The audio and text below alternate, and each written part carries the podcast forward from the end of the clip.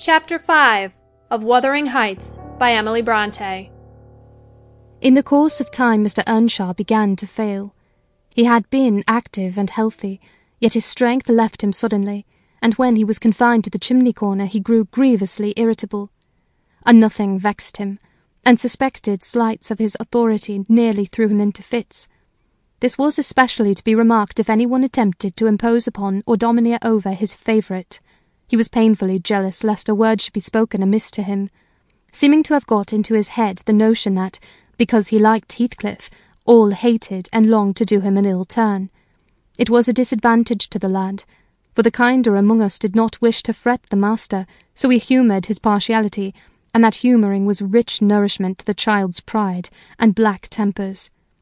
Still it became in a manner necessary, twice or thrice, Hindley's manifestation of scorn, while his father was near, roused the old man to a fury.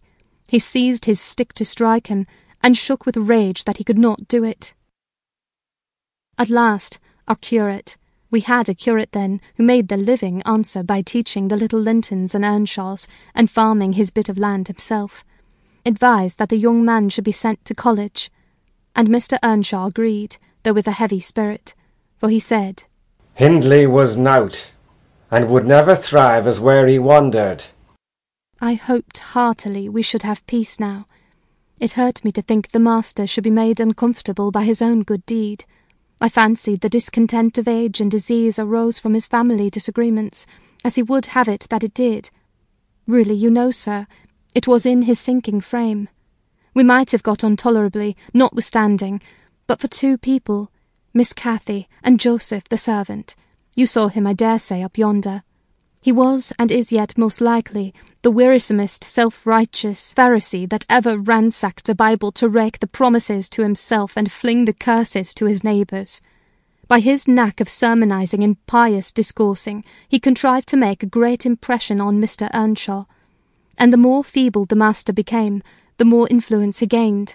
He was relentless in worrying him about his soul's concerns, and about ruling his children rigidly, he encouraged him to regard Hindley as a reprobate, and, night after night, he regularly grumbled out a long string of tales against Heathcliff and Catherine, always minding to flatter Earnshaw's weakness by heaping the heaviest blame on the latter.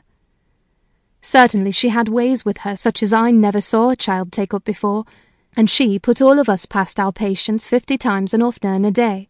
From the hour she came downstairs till the hour she went to bed, we had not a minute's security that she wouldn't be in mischief. Her spirits were always at high water mark, her tongue always going, singing, laughing, and plaguing everybody who would not do the same.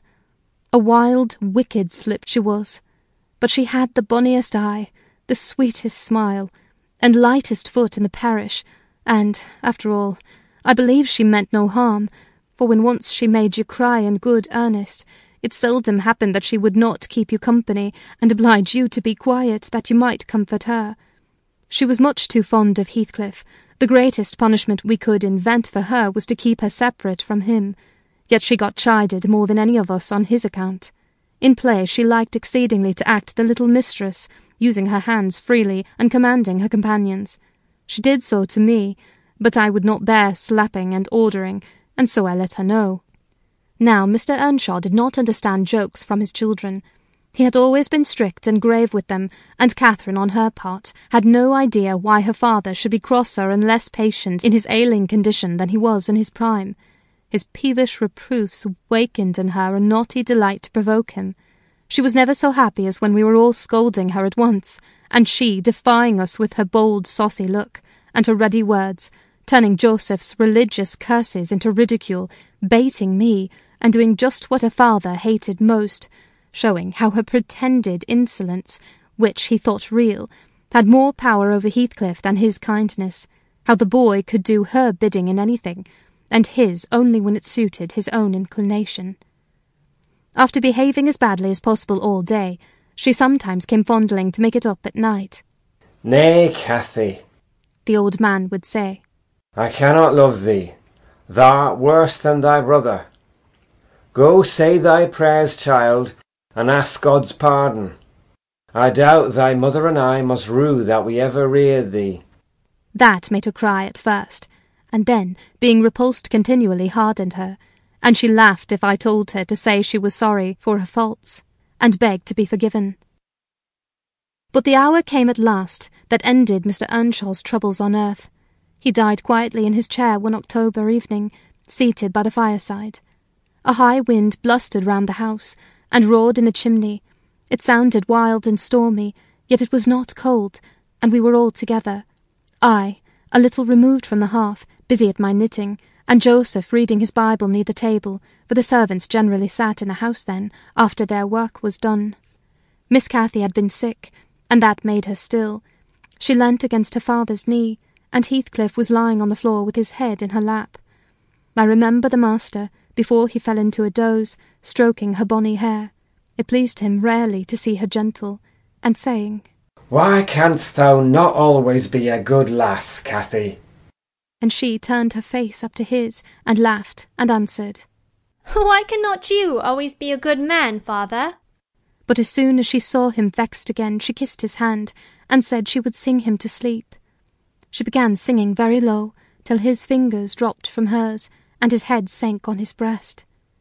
Then I told her to hush and not stir, for fear she should wake him. We all kept as mute as mice a full half hour, and should have done so longer, only Joseph, having finished his chapter, got up and said that he must rouse the master for prayers and bed. He stepped forward and called him by name and touched his shoulder, but he would not move. So he took the candle and looked at him. I thought there was something wrong as he set down the light, and seizing the children each by an arm, whispered to them, Free him upstairs, and make little din. They might pray alone that evening. He had summat to do. I shall bid father good night first, said Catherine, putting her arms round his neck before we could hinder her. The poor thing discovered her loss directly. She screamed out, Oh, he's dead, Heathcliff! He's dead! And they both set up a heart-breaking cry. I joined my wail to theirs, loud and bitter, but Joseph asked what we could be thinking of to roar in that way over a saint in heaven. He told me to put on my cloak and run to Gimmerton for the doctor and the parson. I could not guess the use that either would be of then. However, I went, through wind and rain, and brought one, the doctor, back with me. The other said he would come in the morning. Leaving Joseph to explain matters, I ran to the children's room. Their door was ajar. I saw they had never lain down, though it was past midnight. But they were calmer, and did not need me to console them. The little souls were comforting each other with better thoughts than I could have hit on. No person in the world ever pictured heaven so beautifully as they did, in their innocent talk, and, while I sobbed and listened, I could not help wishing we were all there, safe together. End of chapter 5.